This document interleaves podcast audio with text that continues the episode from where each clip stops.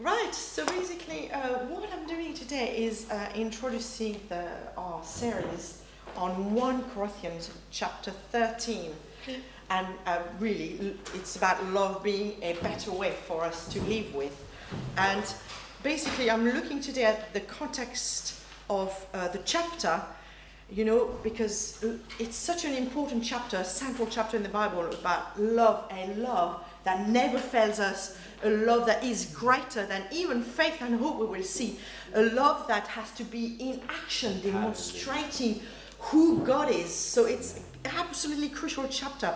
We will see that without love, our best effort and achievement are nothing.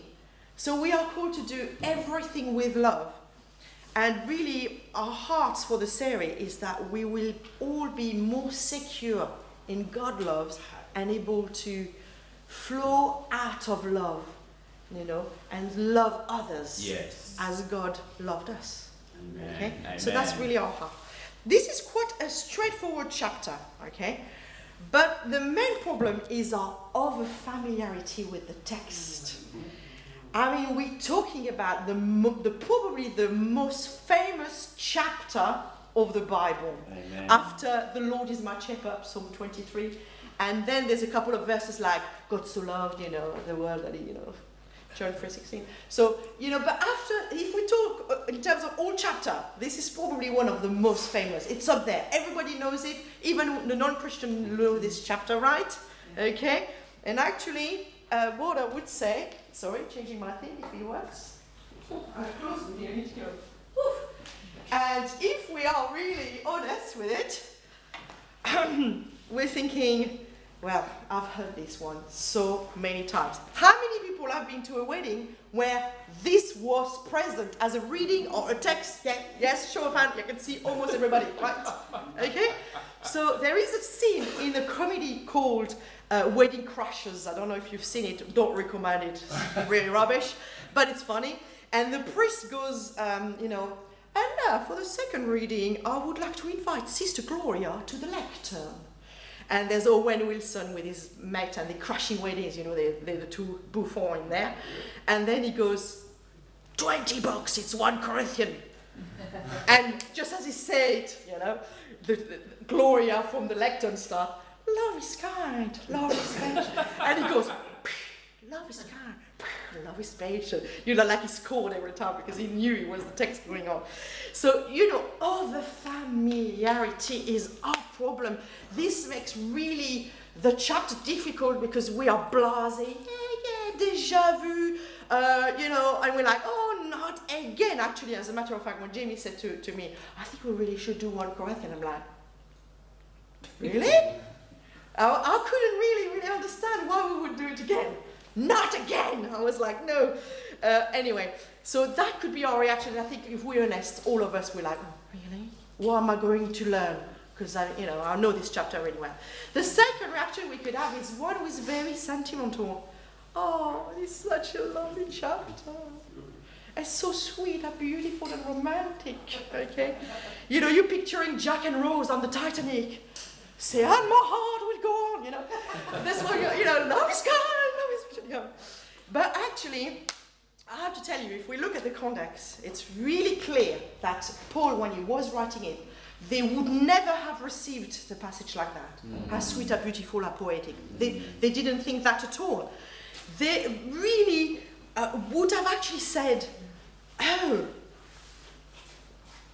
what is he talking about? They would have been shocked. And it would have been quite heavily weighted for them. It would have been almost like a soft, brotherly slap on the face. Yeah? It would have been Paul going, Hey, wake up. You know, I'm going to show you even a better way. Okay? And their reaction at the end of the chapter, the one that Paul was expecting, was like, Oh, oh, God, forgive me for acting so unlovingly. Forgive me that I am not always uh, thinking of others, uh, but I'm put myself for, uh, first. Forgive me. That would have been the reaction Paul would have expected. So nothing like, oh, sweet and lovely, like we would expect. Okay, that's the reaction Paul would, would expect. Now, why? why would they have had that reaction? Because if you read the context in chapter 12, Paul speaks to the Corinthian church about the spiritual gifts. Amen. Okay? And he tells them about desiring gifts, especially the gifts that are edifying the whole body of Christ like prophecy. Okay? And we know from the context and even from later on in Corinthians 14, the Corinthian, they were elevating specific gifts like the gift of tongues above all other gifts. And they didn't get that what was really important with the gift is to edify each other and build the body of Christ. They were more pursuing what they felt was impressive and uh, they didn't regard the others. It was more about, yes, look at me, I've got the tongue, you know, and, and they were not even considering the non believer would become amongst them. You, you see what I'm saying? They were looking for the impressive gifts, not for edifying each other. Okay? And the second thing we know from um, 1 Corinthians 12 is it says, uh, Paul talks really there about the unity of the body of Christ. Okay, everybody is called to play a part. You know, one is the eye, one is, but everything needs to function really well in unity. That's the body of Christ. Okay, uh, really, basically, the Corinthians they were a little bit like competing with each other for which gift they're going to have and who's going to be at the top, and they were boasting about their gifts and their contribution, and it was all about them, you know, making a tara. Okay, so that's the context. Now it's what Paul ends the chapter 12 by telling desire the greater gifts. And the greater gifts are the ones that are the most useful to strengthen the body of Christ. It's about love, unity, each other, growing. It's not about you, it's about us together, unity. And then suddenly it drops this bombshell in chapter 13. He goes, so he just said, desire the greater gift, the one that the most useful. Okay? And he goes, and yet. It's very important when you read the epistle of Paul, there's always little words like that that changes everything. Therefore, there is no condemnation. That, you know, there's these turning phrases who come. And in this one is, and yet, in some translation it says, but now. So I've said all of that, and yet, this is, you know, this is the showstopper. And the showstopper is, I will show you the most excellent way. So when you see that, you need to stop and think, oh, this is important. He just me it's important. And yet, I will show you the most excellent way. Excellent way. And I'm like, what? Paul, 31st verses, on a deep instruction and theological understanding about the gift and the ministry, the body of Christ. 31 verses and a bombshell in chapter 13 that literally obliterate everything in three verses. Desire the greater gift, and yet I will show you a most excellent way because you can have all the gifts. But if you don't have love, you are nothing, you have nothing, it's useless. Boom! That's the bombshell, okay? And that's how the chapter starts. Okay, so let's have a little look at the, what it says about that. Okay, so I'm looking at the three first uh, verse first. So let's read it. Uh, if I speak in the tongues of man or uh, of angels, but not have love, I am only a resounding gong or a clanging cymbal. And if I have the gift of prophecy I, and I can fathom all mysteries and all knowledge, and if I have faith that can move mountain, I do not have love, then I am nothing. If I give all I possess to the poor and I give over my body to a hardship that I may boast, but do not have love, I gain nothing. Okay? These three verses are like intense, right? So, first thing, what does it say really? First one, I can have the most impressive, eloquent speech. So, you know, tongues of man speech. I can be eloquent, I can speak very well, I can teach very well, or spiritual speech, so tongue or any kind of gifts. With that love, I'm just a clanging, crashing noise. I'm like a gong, I'm like a cymbal. So, what does it mean? Is it means that without love, what I'm going to speak out, okay, will just be loud and maybe impressive, but not useful. Mm-hmm. Completely ineffective. And actually, we could go to the next level, it might even be unpleasant. Because, I mean, usually the cymbals and the gongs are really nice instruments, but they are usually played with an orchestra or played with some others. I mean, by themselves, they're very unpleasant and very clunky and crushy. So basically, you could have the best speech, the best idea, and you know, be eloquent, but if you don't have love, you will be a crushing sound. You'll be completely ineffective.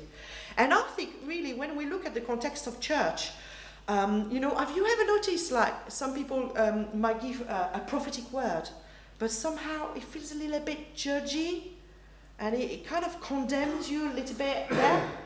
and you kind of like, you can't really completely fully receive or you feel condemned. I think that's an application of that. So that's it's a, it's a yeah, the prophetic uh, sounded really great, but actually it was without love and he felt a little bit like, yeah, yeah, not very not very pleasant, not very eloquent. Have you ever noticed, like a brother might, might come uh, um, alongside you and give you an advice, but somehow the advice feels a little bit like uncompassionate and a little bit without love, and you, you don't really want to follow it, do you? So effectively, it's, it's, it's useless. The advice might be good, but it was without love, with what, with what we needed, with the support, the loving of each other the compassion. You know, I would even go further. Most hurt and most abuse in the church happen when people do that. They, they exert their position, their power, their, their, their, you know, wisdom, but without love. And actually, what they do is they go around hurting people because it doesn't have the, the oil that we, we need for, for receiving a word that is from God. Okay? So you can be impressive, but it will sound like crashing noise. Second one, I can have the most amazing gift and revelation.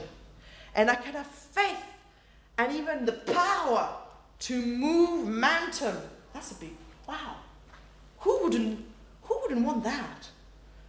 Amazing gift and revelation, knowing God, having faith that moves mountain.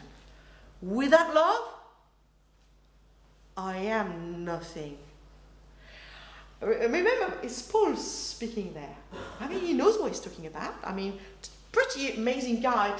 Uh, he's an amazing guy at teaching, right? Paul, he was like the most incredible theologian of the New Testament, and miracles were following wherever he was.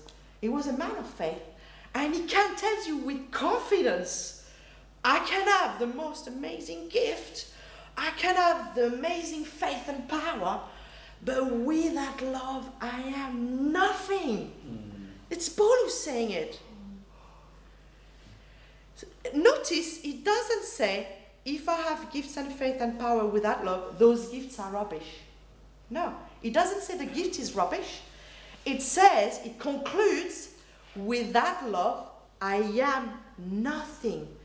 This is an issue of identity. I am nothing. This is an, uh, an issue of identity and intimacy with God. That means you can have all the spiritual thing, but if you don't have love, you are not secure in the love of God and you are not operating from love. Therefore, you are nothing because the most important thing is to be known by Him. Mm. It's an identity thing, it's an identity issue. So basically, he's saying, this will never satisfy you. This will never satisfy you. You can have it all, the power, but this will never satisfy you. What will satisfy is to be known by the amazing Father, to know that you are a son and a daughter, that you are loved, accepted, and you can love God, and He loves you in return. If you do not have this love, you are nothing.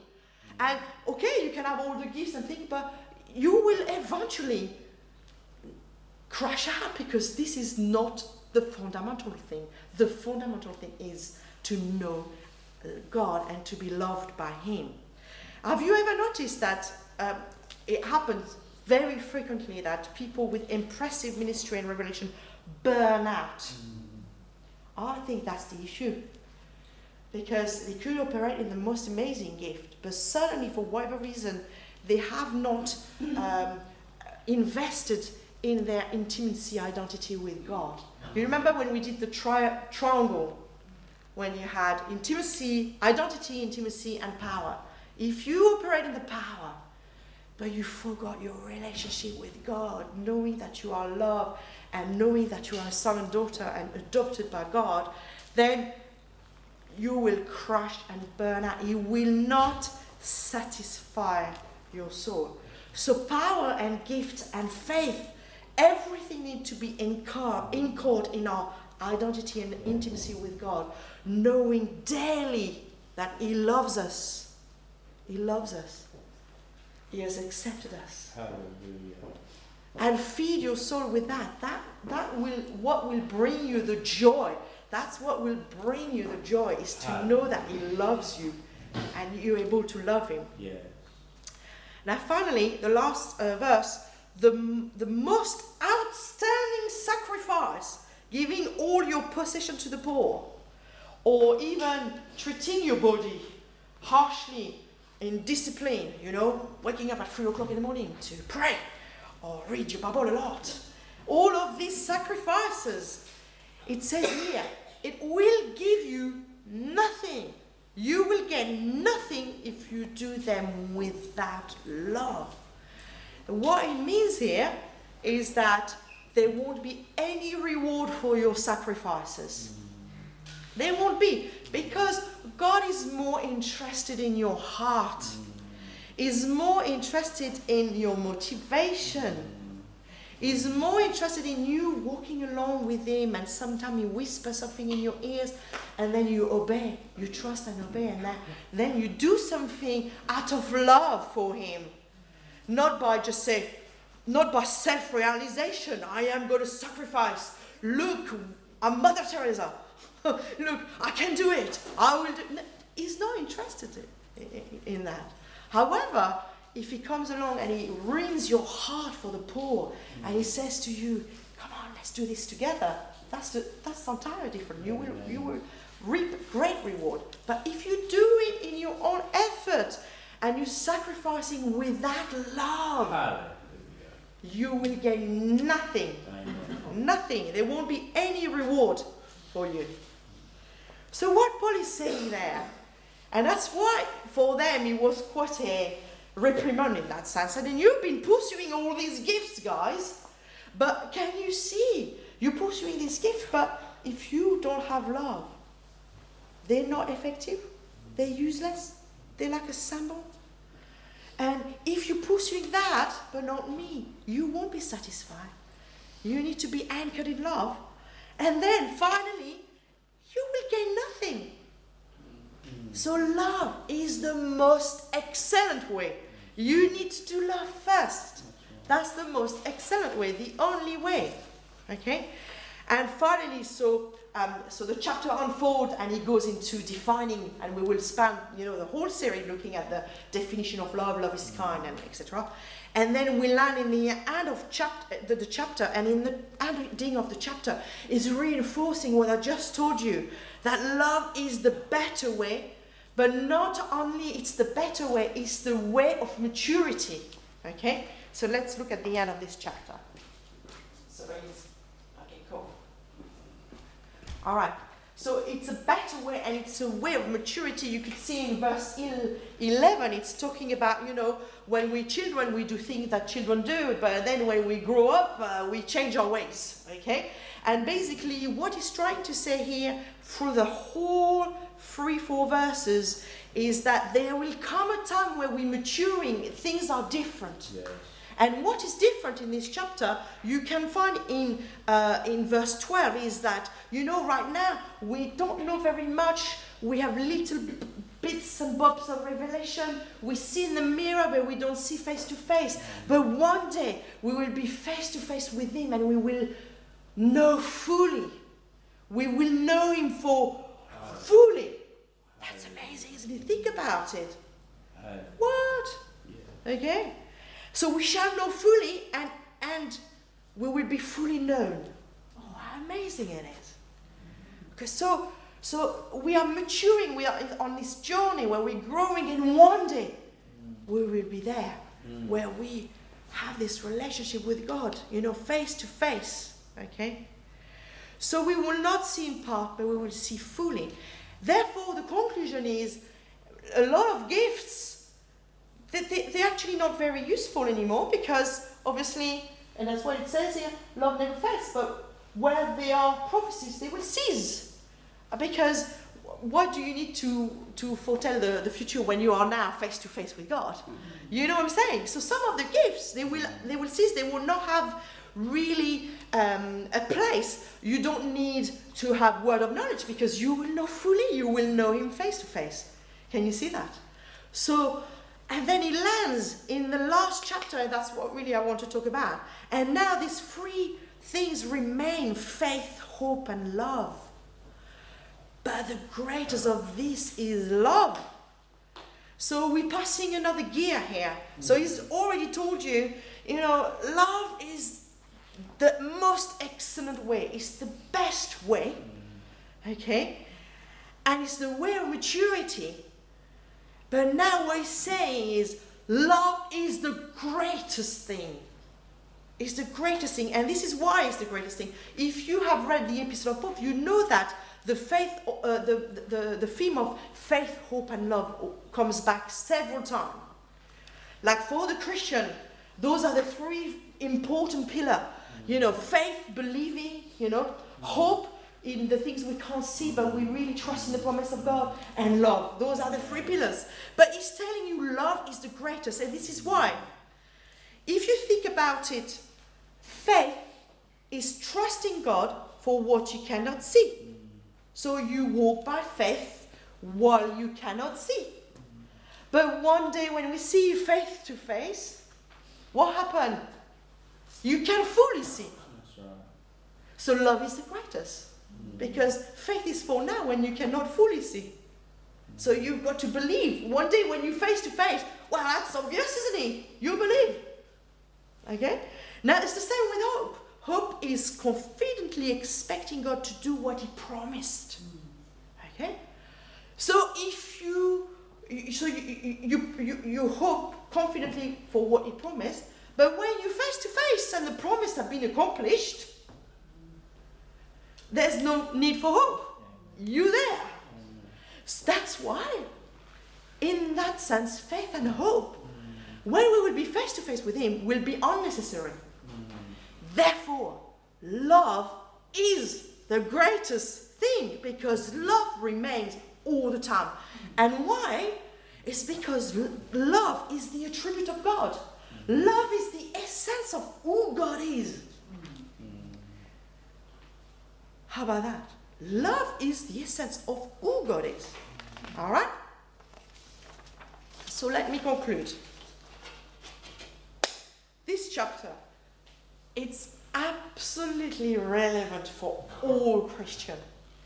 Because all of us, if we are called to do something, is to actually to grow in loving God and other like we love ourselves. It is actually in Mark 12, verse 30 and 31. It says it's the greatest commandment of all. The only thing Jesus said we should do love God Amen. with all your mind, uh, all your strength, Amen. and love other. I believe it's because the essence of God is love. Amen. The essence of God is love. Amen.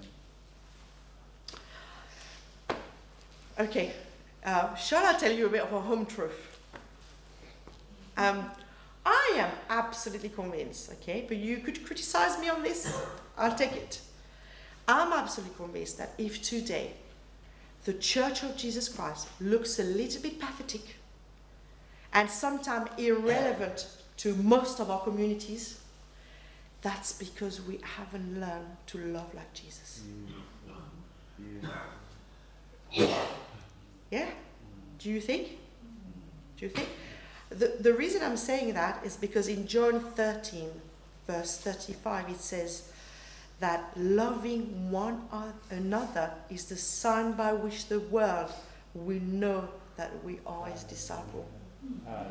So, what it means is if we learn to love one another, following the one Corinthians 13, we will love each other so much that the other people who are going to come and say, What is this community? It will point them towards the love of Christ. That's what it will be. It will be a sign mm. to them. Mm. These people, they have something. This is, this is supernatural love. This is not, you know, wedding crusher love. Okay? This is not the love of a couple, it's agape love. You know, I know Jimmy will talk a little bit more about that. But it is a love that is supernatural. That means it's a love that you can still love your brothers and sisters even yeah. when they're very annoying. okay? Even when they're very rude to you and you want to slap back. Okay? That's the, that's the bottom line. Hmm. That is the bottom line. And we're not very good at that. See, ah, this person's being rude. It's time for changing church. Yeah, we have to be honest. I mean, you know, I mean, you, you all here, you have not done that, no. But we are a little bit like that. We are a little bit like that. But instead of going, oh, um, what's going on in my sister or brother's life Amen. that make them react like that? Mm. And Amen. how could I tell them with love? Hallelujah. Because that's another thing. See, you know, the other day when you talked to me, well, I'm really questioning if you're really even Christian again, because um, you know, if you were Christian, you would not talk to me like that. Yeah. Mm. So that's okay. So what you're saying is a Christian should not talk like that. It's true, but that's not love. You would all agree. It's a very simple. But we do it. We do so many things in subtle ways. Okay? Uh, and I think even looking after each other's in our needs and things like that. What do we need? What, how can we encourage and support each other? Hallelujah. You know, the world will be gobsmacked yes. to see how we love each other mm. if we learn this most excellent way. Mm. And that is so incredible Amen. to think about that. Amen. So incredible. So, how am I landing this thing? Let's just pray. Let's just pray. I don't want to keep rumbling on.